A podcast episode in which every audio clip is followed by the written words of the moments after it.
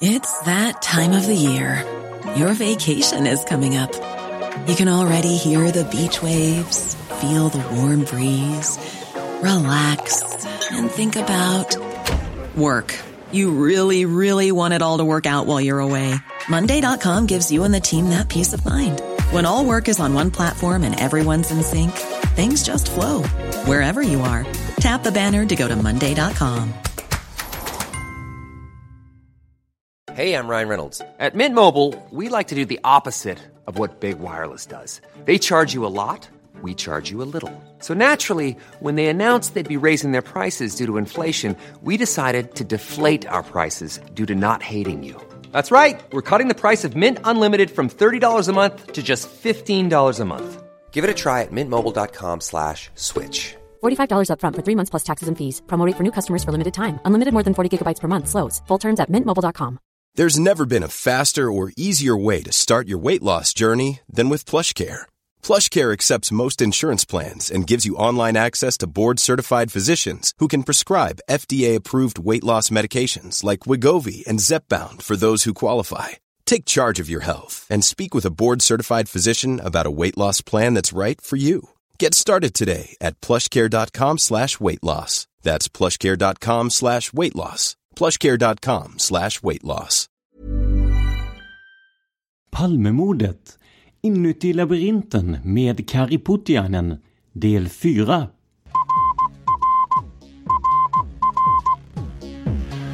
Sveriges statsminister Olof Palme är död. 90 000. Ja, det är mord på Sveavägen.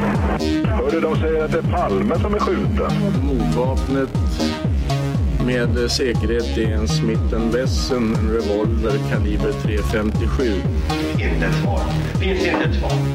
För jag har inget. Och jag har inte varit Varför skulle jag Polisen söker en man i 35 till 40-årsåldern med mörkt hår och lång mörk rock. Välkomna till podden Palmemordet som även idag görs av Dan Hörning och mig, Tobias Henriksson på PRS Media. Den här podden sponsras av Maxulin. Maxulin är ett kosttillskott som hjälper män att vara män hela livet. Om du beställer Maxulin via maxulin.se palme så deltar du i en utlåtning av en Palmevandring där poddens skapare Dan Hörning är er guide. Om ni vill bidra till att vi kan ta oss an stora spår, som till exempel polisspåret, och se till att podden finns kvar även i framtiden, ja då kan ni gå in på patreon.com palmemordet och donera en summa som podden får per avsnitt. Det är alltså patreon.com palmemordet. Och alla bidrag är välkomna, stora som små, så tack för ert stöd. Som ni vet har ljudet varit sämre under avsnitten med Kari. I dagens avsnitt kommer ni att märka en klar förbättring runt halva avsnittet. De filer som vi spelade in den sista halvtimmen av intervjun på fungerade nämligen i sin helhet, vilket alltså inte var fallet med framförallt Karis spår i tidigare avsnitt. Vi ber om ursäkt för det sämre ljudet i den här serien och gör allt för att det inte ska upprepas. Idag fortsätter vi att prata med just Kari Putiainen i det sista avsnittet av intervjun. Ni kommer bland annat att få svar på era lyssnarfrågor, men också höra en del om Börje Wingren, KG Svensson och många fler. Men som ni minns slutade vi det förra avsnittet med en diskussion om revolverägaren Tommy A. I och med att han bland annat suttit i fängelse kändes dagens första fråga till Kari självklar. Hur ser du på eh, trovärdigheten? Eh, har ni ifrågasatt för trovärdigheten att intervjua en person med ett, ett sådant eh, belastat förflutet? Ja, som jag sa, jag trodde inte alls på honom i början. Nej. Men han berättar ju saker som sen mer eller mindre blev bekräftade i tidningarna. Mm, mm. Bland annat att han hade varit intressant. De skrev inte honom med namn, men att han hade varit intressant i Palmeutredningen.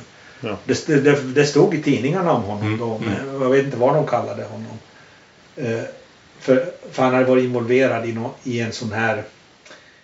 Han hade flytt utomlands. Det var ett bråk i den undre världen. Va? Och eh, han, han hade, det var, någon, det var i Enskede, Enskededalen. Han bodde väl tydligen i Enskede på den tiden då kanske. Och eh, de hade tagit tillfångatagit några stycken som de hade torterat. I, på, I tidningarna stod det att de hade torterat dem i en lägenhet. Han hade varit eh, en av dem då som skulle ha torterat i något annat gäng. Det var någon, någon, med någonting med knarkuppgörelse i Enskede. Men sen hade de då släppt de här. De hade liksom hotat. Han hade då när Magnum-revolvern hade hotat att skjuta dem i lägenheten. Och så här. Eh, och, eh, men då hade de släppt dem sen. Det var han och en annan kompis som hade haft dem där torterat. Eh, och efter det där, den där händelsen med den där tortyren då. Så hade någon ringt på kompisens dörr. Den här kompisen som var med där. Och när han öppnade så stod han där med avsågat hagelgevär och sköt honom. Rakt av bara. Ja. Och då blev, hade Axelsson blivit rädd. Va? Kan han förstå. kanske var nästa. Så då hade han flytt utomlands. Och sen hade han kommit tillbaka till Sverige och eh, och då hade polisen fått nys om det här och eh, de visste ju var hans sambo bodde och så naturligtvis. Och han berättade att när han kom tillbaka, han, han, han tänkte väl gå dit, då, då såg han när han var på väg att det var omringat, det fanns poliser överallt där. Så då sa han, ja då gick jag ju inte dit naturligtvis.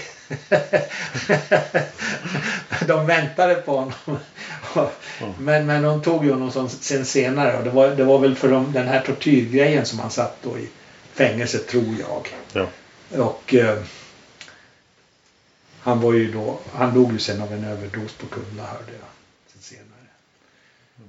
Han verkar inte vara narkoman när jag pratar med honom. Han verkar vara ganska klar i skallen. Men det var en del som var mycket mer nedgångna. Men jag vet inte. Han var, väl, ja, han var, han var bara 30 år tror jag han var då när jag pratade med honom. Och han, han, han berättade, jag frågade honom vad, vad, vad han hade mot Ness. För att Nässén försökte, enligt honom försökte Nässén övertala honom att säga att han har levererat mordvapen till 33-åringen. Han hade ju Magnum-revolver. Att 33-åringen på något sätt skulle ha fått låna den här revolvern. Ja. Och då frågade, och, och sen sa han också att Nässén skulle ha sagt till honom att det enda han kommer att bli åtalad för det, han kommer att se till det, alltså Nässén, att det blir bara olaga vapeninnehav. Det är det enda åtalet han kommer att Han kommer att liksom gå fri. Han kommer att få allt annat. Och sen hade Nässén också sagt att du får den där miljonen som är utlyst i belöning. Det här var alltså i mars, kort, inte långt efter mordet. Den kommer du också få då. Ja.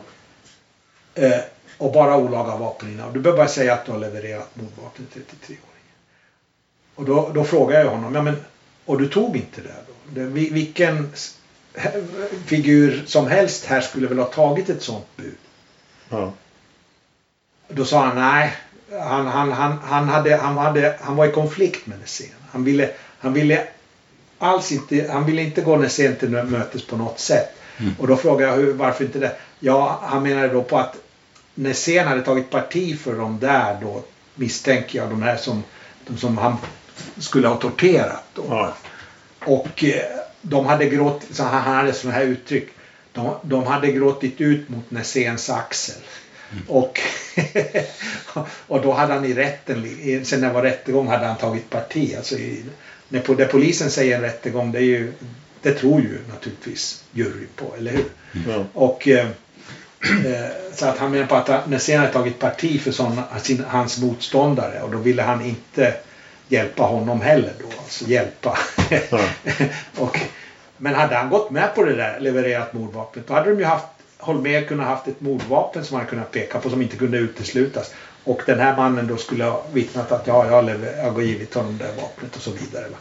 Då hade det varit, då hade det varit mycket starkare. Det hade kunnat, det hade kunnat bli snabb, en snabb lösning av mordet. då. Verkligen. Men det, problemet för dem var ju lite att Lisbeth hade in, pekade inte ut honom då. Såg, I och för sig, va? men den här 33-åringen. Men Holmér ville ju, inte, ville ju inte släppa. Det var ju KG Svensson. Det var ju, om, jag vet inte om Ni kommer vi har pratat det? om det massor i podden. Ja, ja just det. De, de hade ju en... De hade ju konflikt. De pratade inte med varandra utan de skrev i tidningarna. Jag har ju skrivit lite om det i boken. Så Holmér till slut, eftersom KG Svensson tyckte att de hade begått rättsövergrepp emot 33-åringen, var de tvingade att släppa honom. Ja. Och då insåg Holmér att det var, det var kört med den och då hoppade han på det här PKK-spåret istället som Säpo hade haft hela tiden. Eh, när boken hade kommit ut, har du efter det någonsin känt att du ville skriva någonting mer? Alltså, Ja, jag har känt det då när den norrmannen, när han kontaktade mig. Kom den boken ut? Jag tror inte det. Ja. Ja, han var ju...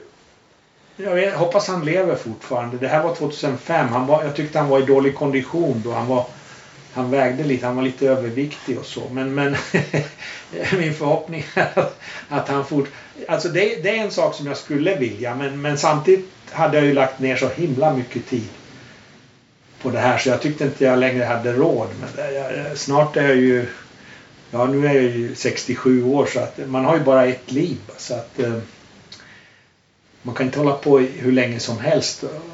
För det här är egentligen inte mitt huvudintresse. Jag är inte, Nej eh, utan det här gjorde jag ju bara för att jag tyckte att eh, Ja, det är en sorts samhällskritik kan man säga. Mm. Jag ville, hela boken är ju bara ett, egentligen, så som jag ser det, det är ett test. För jag hörde ju av Herbert Söderström och av många andra då att att det, det man säger, det, alltså ha- har man något som är väldigt vederhäftigt, säger man det så får det genomslag. Alltså trovärdigt.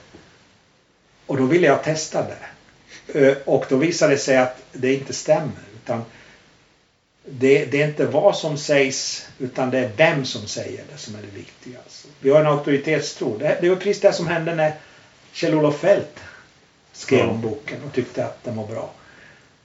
Vilket genomslag den fick då. Och det berodde ju på att det var just han som sa det. Ja. Inte på grund av det som står i boken. Alltså journalister och sånt kan, kan inte göra. De måste ha någon i ryggen. Alla, någon auktoritet i ryggen. va? Som säger att någonting är bra. Det, så jag, jag tyckte jag bevisat det då att det stämmer inte. Det, det, det som sägs stä, det stämmer inte. Det, som, behöver inte stämma att, att om man säger något trovärdigt att, att det får något gehör. Utan det är vem som säger det. Som, det är det viktiga. Vem som säger vad. Va? Det, det är det som får genomslag. Ja.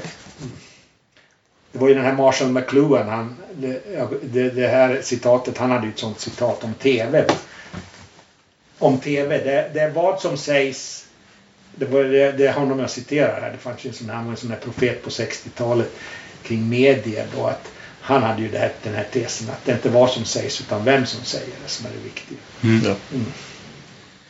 Eh, Jag tänkte på det att när vi fick reda på att vi kunde intervjua dig så eh, gick vi ut till våra lyssnare och så sa vi att välkomna att, att skriva frågor. Mm. Så ska vi framföra några stycken. Ska vi se vad vi kan nå fram till kring dem. Eh, Jag kan börja med att säga att eh, frågan om Skandiamannen som vi eh, berörde innan kom bland annat från eh, Torbjörn Wester. Så tack Torbjörn för att du skickade in den. Från Mikael Bergström. Han säger med anledning av uppgifter i Inuti labyrinten har författarna någon hypotes om innehållet i det förhör med Lisbeth som hölls på mordnatten och som sedan lämnades till Säpo där det hemligstämplades. Jag känner faktiskt inte till något hemligstämplat förhör under mordnatten. Utan det, det som finns, det är ju det här... Eh, ja, du menar okej, du menar Rimborns förhör. Ja, det, det, det fanns ju två poliser som hörde henne på mordnatten. Ja. Nu, det, det som är offentligt det var ju det där som ett förhör dagen efter.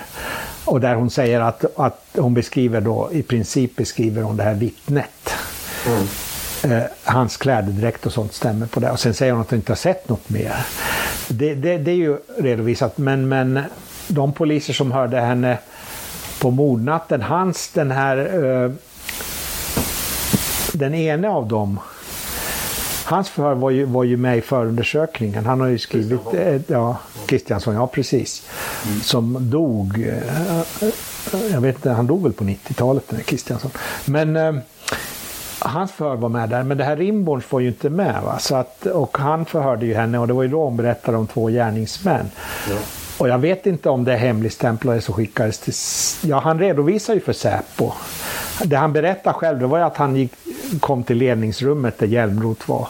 Mm. Det jag pratade om förut, Säpo-ledningen.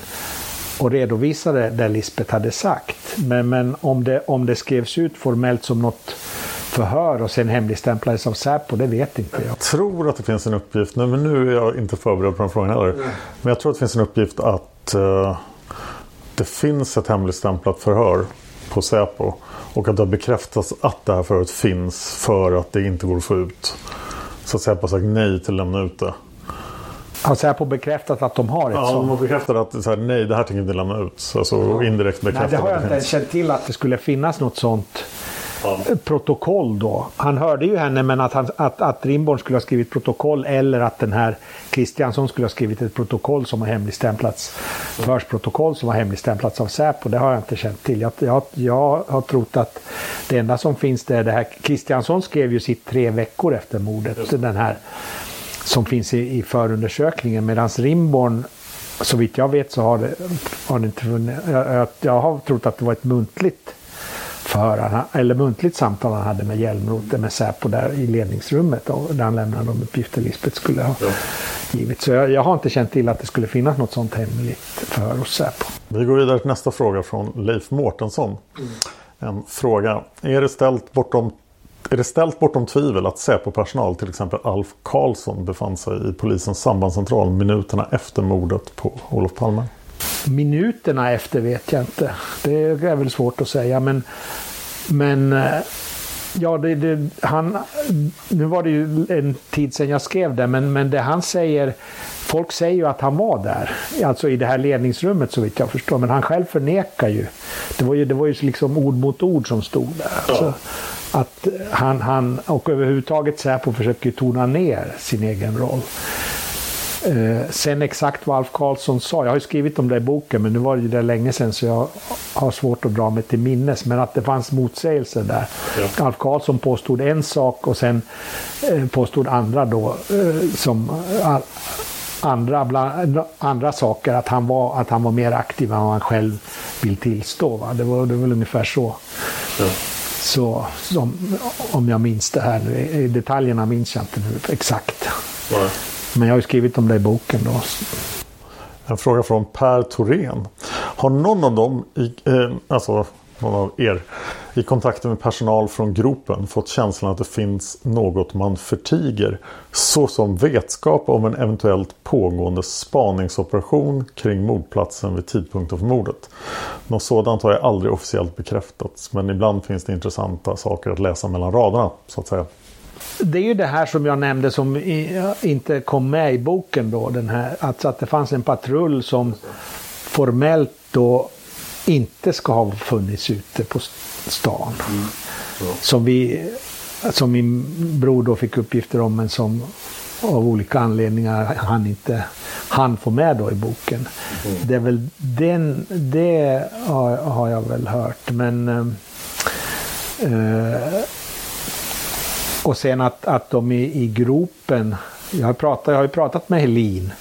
Och han, den här andra som, som sa, får se vad var det han hette nu, den här som eh, sa att polisen inte kände till ärendet. De har ju pratat med de två poliserna.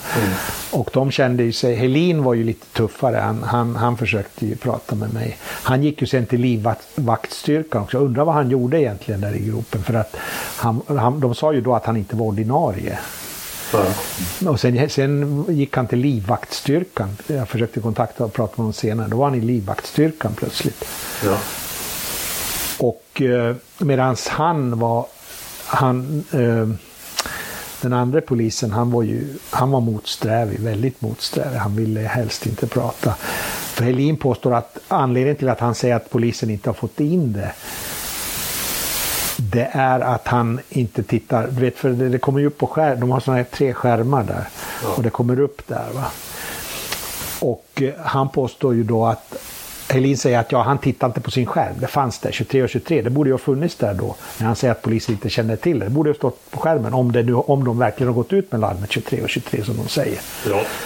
Och, eh, och det här sa jag till honom då att Helin säger att ja, det, det, du, du, du har missat att titta på skärmen. Då var han stenhård liksom och sa att det, det, absolut inte. Det fanns inte där liksom. Det, ja, det är det första man gör, säger han då, titta på skärmen. Ja. Så att det... så det... Så det är lite... Ja, det finns lite motsägelser. Och som jag sa, de här, att, att de vill ha, ha ambulansens uttid och sådana här. Det, det, det, ger ju en, en, känsla av att ja, här pågår någon sorts manipulation. Ja. Mm. Men, men alltså att det skulle ha funnits patruller, det, det är inte mer än det här.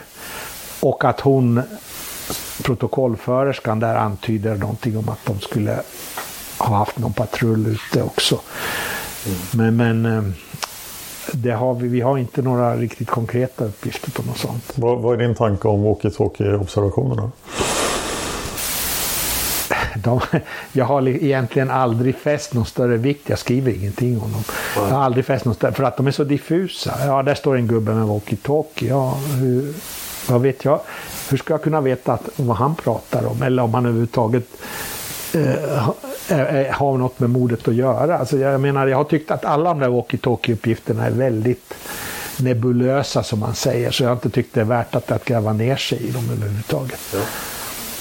Jag har en fråga från Mattias Junker Lundström som du redan har besvarat om eh, nytryckning av Inuti labyrinten. Mm.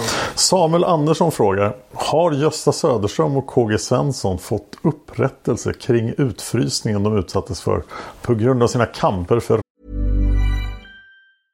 Ready to pop the question? The jewelers at BlueNile.com have got sparkle down to a science with beautiful lab-grown diamonds worthy of your most brilliant moments. Their lab grown diamonds are independently graded and guaranteed identical to natural diamonds, and they're ready to ship to your door. Go to Bluenile.com and use promo code LISTEN to get $50 off your purchase of $500 or more. That's code LISTEN at Bluenile.com for $50 off. Bluenile.com code LISTEN. Planning for your next trip? Elevate your travel style with Quince. Quince has all the jet setting essentials you'll want for your next getaway, like European linen premium luggage options, buttery soft Italian leather bags, and so much more. And is all priced at 50 to 80% less than similar brands. Plus, Quince only works with factories that use safe and ethical manufacturing practices. Pack your bags with high-quality essentials you'll be wearing for vacations to come with Quince. Go to quince.com/pack for free shipping and 365-day returns. If you thought the only way to get a more defined jawline with natural-looking results was through surgery, think again. Juvederm Volux XC is a non-surgical injectable gel filler that improves moderate to severe loss of jawline definition and can help you achieve natural-looking results with little downtime. Even better, this improved definition lasts up to one year with optimal treatment. No maintenance required. Improve jawline definition for a smooth, sculpted look with Juvederm Volux XC. For important safety information and to find a licensed specialist, visit juvederm.com. That's J U V E D E R M.com. Not for people with severe allergic reactions, allergies to lidocaine, or the proteins used in Juvederm. Common side effects include injection site redness, swelling, pain, tenderness, firmness, lumps, bumps, bruising, discoloration, or itching. There's a risk of unintentional injection into a blood vessel, which can cause vision abnormalities, blindness, stroke, temporary scabs, or scarring. Talk to a licensed specialist to find out if it's right for you. Rättssäkerhet och sanningen. Jag vet inte om KG Svensson egentligen blev utfryst. Det var ju bara en konflikt med Holmer. Jag, jag har inte hört någonting om att han alltså, skulle ha blivit utfryst direkt. Men, men, men Gösta Söderström, ja, utfryst. Ja, Holmer, var, det är återigen det, Holmer var ju mot honom också då. Ja. Och han blev väl pension, han var ju, han var ju över 60 tror jag när mordet inträffade redan. Men han, han blev väl pensionerad i förtid tror jag. Alltså innan han fyllde 65. Uh, eh, och, och det sades att han hade ryggbesvär. Eh, uh, ja, jag har inte diskuterat, jag, diskut, jag, har jag träffar ju Söderström och så, men jag, det där diskuterar jag överhuvudtaget inte med honom. Och uh, han ja, det, det, polisledningen ville ju inte att han skulle prata om det här med tider. Det var väl bara det. Och sen var han ju nära pensionsåldern så han blev ju pensionerad där. Det, däremot tycker jag ju polisen har kanske inte förtalat honom så mycket men de här faktiskt gransknings, i granskningskommissionen så trodde ju en del på att, eller överhuvudtaget, jag kanske till och med hört Leif GW säga det vid något tillfälle, att, att hans anledning till att han pratar om de här, att han kom senare, det är för att han har misslyckats på brottsplatsen. Han har inte gjort någon avspärrning och, och sådana saker. Eh, att det, det, det, det förtalet, det, det, det betraktar jag som ett rent förtal. Eh, för att det, det, är ju han, det är ledningscentralens, han kontaktar ledningscentralen och därifrån ska de ju leda det. Tala om hur mycket som ska avspärras, som ska skicka poliser och sånt. Det är egentligen ledningscentralens uppgift. Men, och de påstår att han skulle på något sätt ha blivit paralyserad, alltså Söderström, när han kom fram. Ingen, när Söderström kom, då visste ingen att det var Olof Palme. Mm. Där, Anna Hage sa till mig att det var först, han frågade ju då Lisbeth, och Söderström var den som frågade Lisbeth. Han frågar ju frun, vem är det liksom? Och då, då, då, då, hon svarar ju inte i början. Hon går ju omkring lite grann som en yr höna på brottsplatsen. Mm. Och, eh, men sen skriker hon till honom när han frågar ytterligare en gång att ser ni inte, hon har betraktat det som självklart att alla ska se, förstå att det är Olof Palme. Ser ni inte att det är Olof Palme? Liksom skriker hon till Söderström. Och det är först då, ingen före det har vetat att det var Olof Palme. Det för, det Anna Hage sa det också va. Det var först då det gick upp för alla ja, att det här var Olof Palme.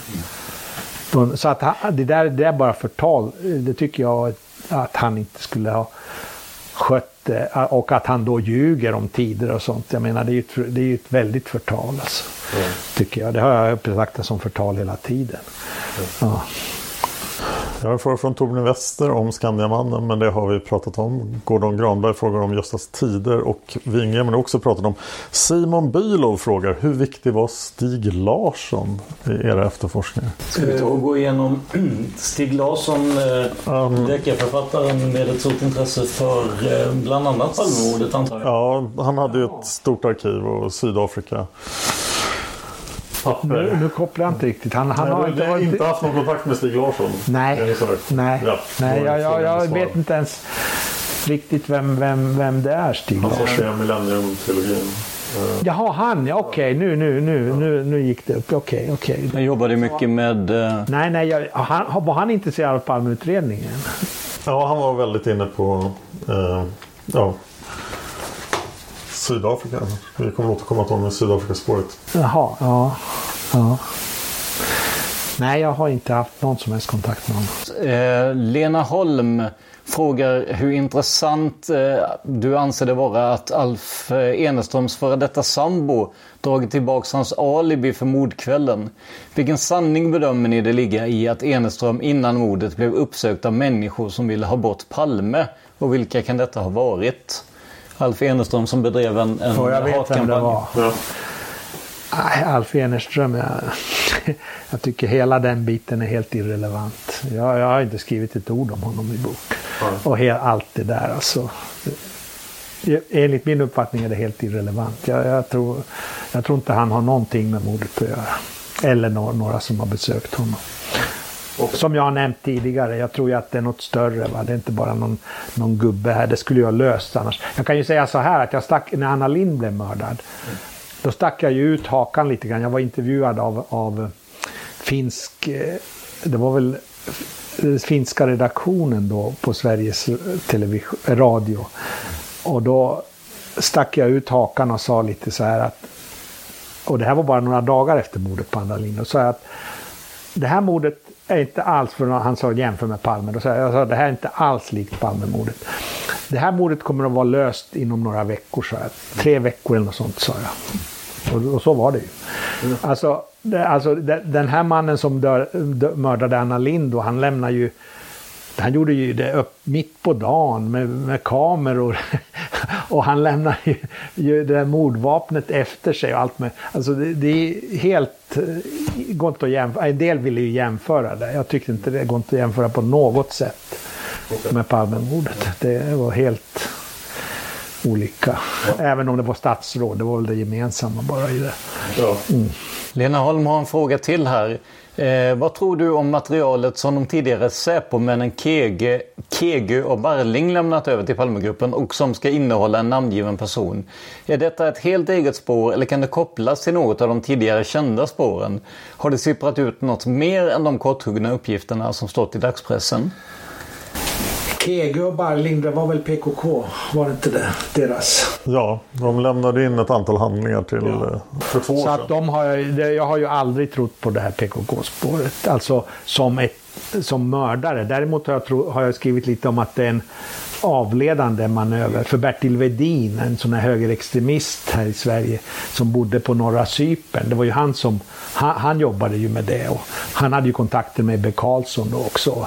Och eh, så att hela, den, hela det där, alltså jag, jag, tror inte då att PKK på något sätt ligger bakom, men, men att det har varit en, en, en sån där sken.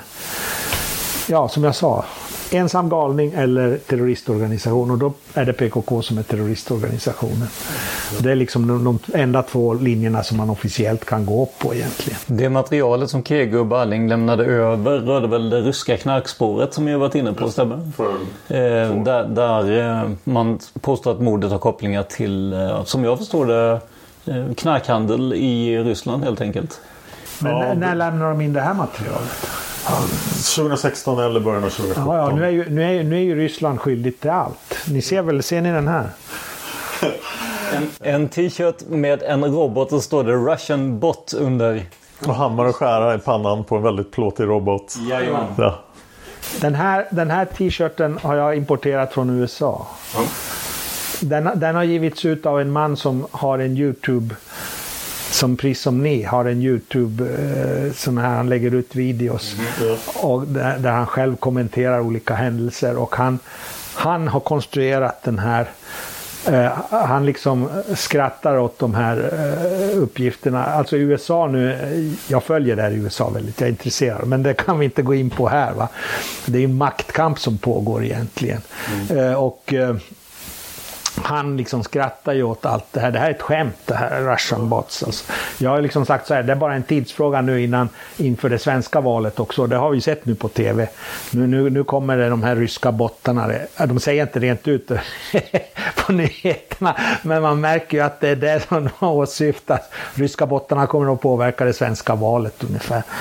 Mm. Jag tycker det är rena gojarna. Liksom, ja. Han gav ut den. Han, han, är, han är alltså han är, nu är ju inte jag, jag har inte liksom, han är, så han tillhör ju högern.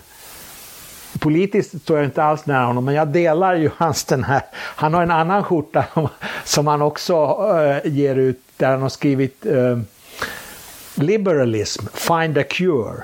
Liksom att, ja, den, den vill jag inte köpa för jag, jag tycker det är lite Men det här med Russian bots, att, att han gör ett skämt av det. Det, det, har, det har jag, jag köpte två stycken av de här nu, nu här i våras. De importerades från Kalifornien då. Och Mark Dice, om, om det är någon som kan, om ni vill. Ja, han har en YouTube, sån här, eh, där han kommenterar olika saker på YouTube. Bland annat intervjuar han, har han intervjuat lite kul eh, människor, vanliga människor i Kalifornien. Visar på hur lite, hur, hur lite folk kan. Han, han går och frågar när, när tror ni Jesus levde? Han ställer en sån här fråga. Och då kommer de flesta fram till, ja, han säger så här, vad, vad tror ni? Ja, ingen aning säger de flesta. Eh, de som han frågar. Och då kommer de till slut fram, vad tror ni, är det 1300-talet? Ja, det tycker de flesta. Okej, okay, 1300-talet. Alltså, han... så, och sen har han ställt frågan eh, så här också. Eh, Oswald, eh, Eh, han, han mördade alltså Jesus då. Eh, vad, vad, tycker ni om det här att Jesus blev mördad av Oswald? Och då... och då, och då ingen, det är många som inte säger emot honom. Såna här, han liksom visar hur, hur lite folk kan. Va?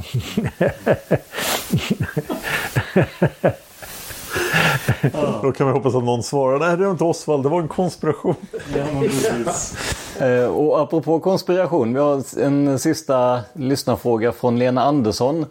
Eh, och hon eh, undrar varför finns det en föreställning om att mordet antingen är en konspiration eller en ensam galning? Varför kan det inte vara både och?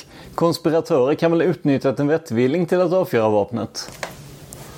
Ja, det kan de ju. Naturligtvis kan de det. Men det, det finns en väldigt svår sak där.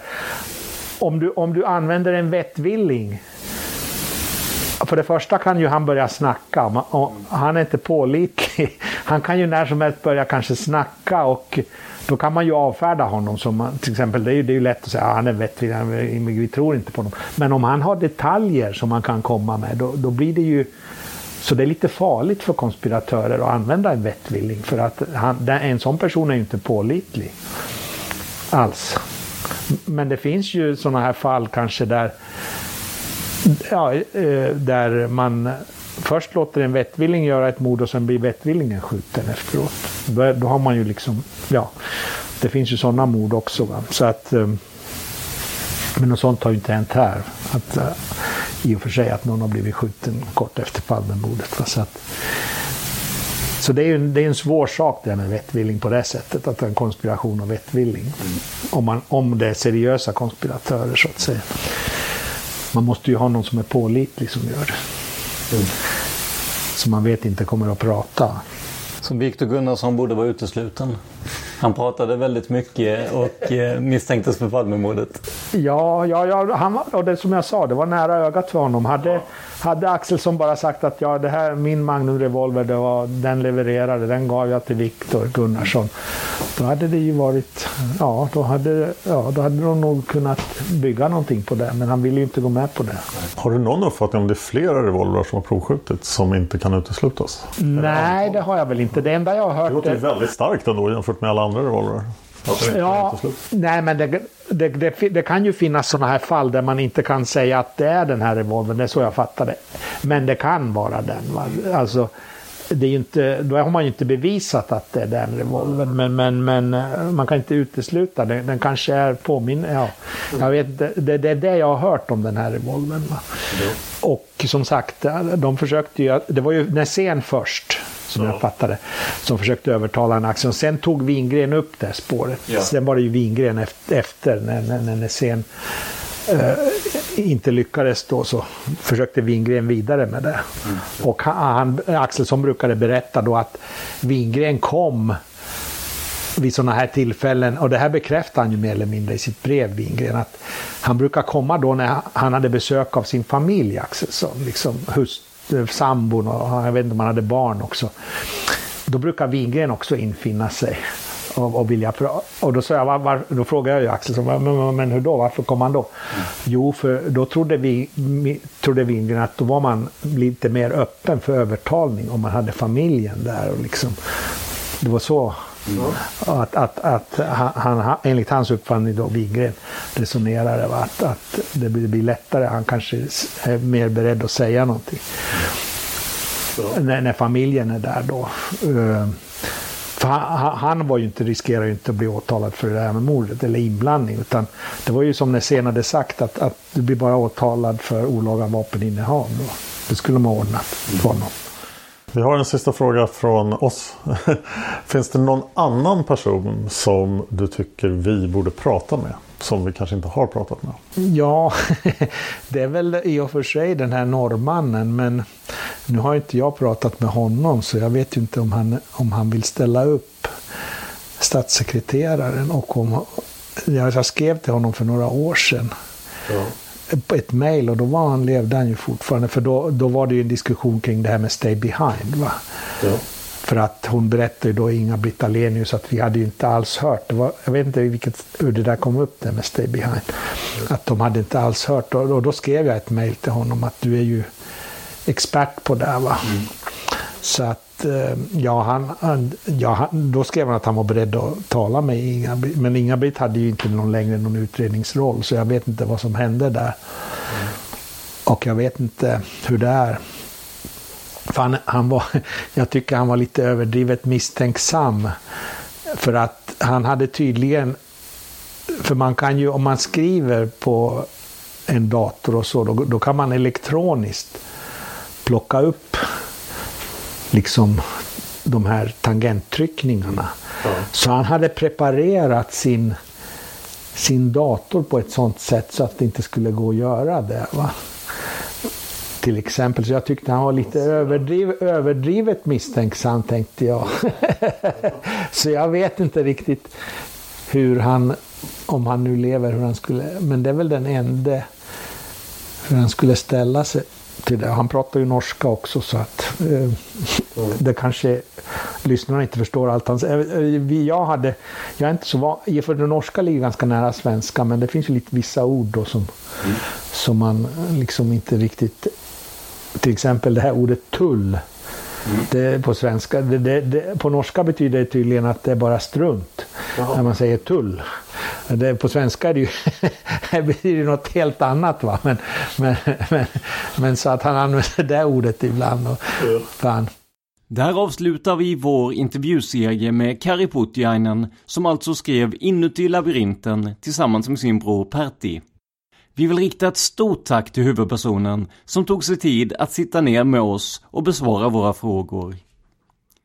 Om ni kommer på fler frågor ni vill ha svar på efter att ha lyssnat på intervjun så kan ni skicka dem till oss. Om möjlighet och tid finns ska vi försöka få svar på dem vid ett senare tillfälle. I det här avsnittet pratade vi om lite olika saker som vi gått igenom tidigare i podden. Så vill du till exempel lyssna på David Lynings intervju med Gösta Söderström, leta upp avsnitt 57 där David intervjuar sex personer med anknytning till mordet. En av dem är alltså Gösta Söderström. Vill du veta mer om KG Svensson, Börje Wingren och den så kallade 33-åringen, alltså Viktor Gunnarsson, rekommenderar vi spåret om just den sistnämnde. I Börje Wingrens revansch del 1 och 2 finns också mer information om det brev som bröderna Putiainen mottog från Wingren. I spåret Viktor Gunnarsson går jag och Dan också igenom alla turer kring KG Svensson och utredningen mot Gunnarsson.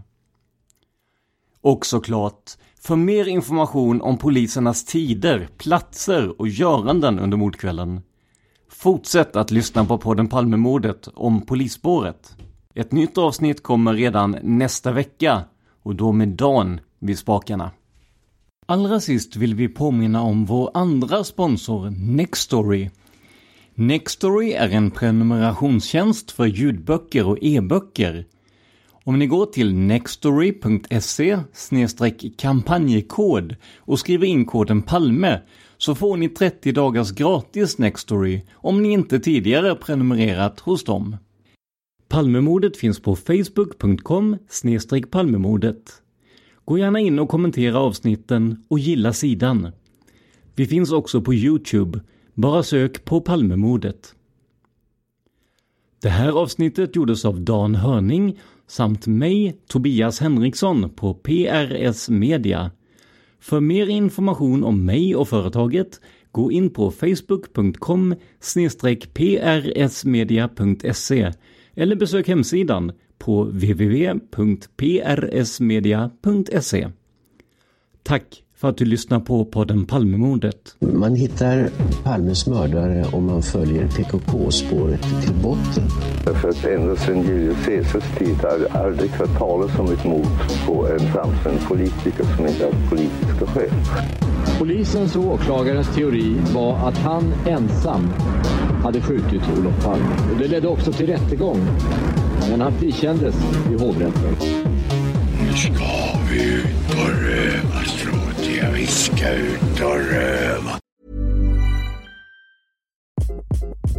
Hi, this is Craig Robinson from Ways to Win. And support for this podcast comes from Invesco QQQ the official ETF of the NCAA. Invesco QQQ is proud to sponsor this episode and even prouder to provide access to innovation for the last 25 years. Basketball has had innovations over the years too. We're seeing the game played in new ways every day. Learn more at Invesco.com slash QQQ. Let's rethink possibility. Investco Distributors, Inc. Normally, being a little extra can be a bit much. But when it comes to healthcare, it pays to be extra. And United Healthcare makes it easy with Health Protector Guard fixed indemnity insurance plans. Underwritten by Golden Rule Insurance Company, they supplement your primary plan, helping you manage out of pocket costs without the usual requirements and restrictions like deductibles and enrollment periods. So when it comes to covering your medical bills, you can feel good about being a little extra. Visit uh1.com to find the Health Protector Guard plan for you. Want flexibility? Take yoga. Want flexibility with your health insurance? Check out United Healthcare Insurance Plans. Underwritten by Golden Rule Insurance Company, they offer flexible, budget friendly medical, dental, and vision coverage that may be right for you. More at uh1.com.